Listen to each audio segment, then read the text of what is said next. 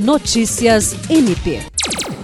O Procurador-Geral de Justiça Danilo Lovisaro do Nascimento esteve reunido na tarde desta terça-feira com o Superintendente da Polícia Rodoviária Federal no Acre, Getúlio Mário Gomes de Azevedo. A visita, de caráter institucional, teve a intenção de estreitar as relações e iniciar o diálogo quanto a futuros acordos de cooperação.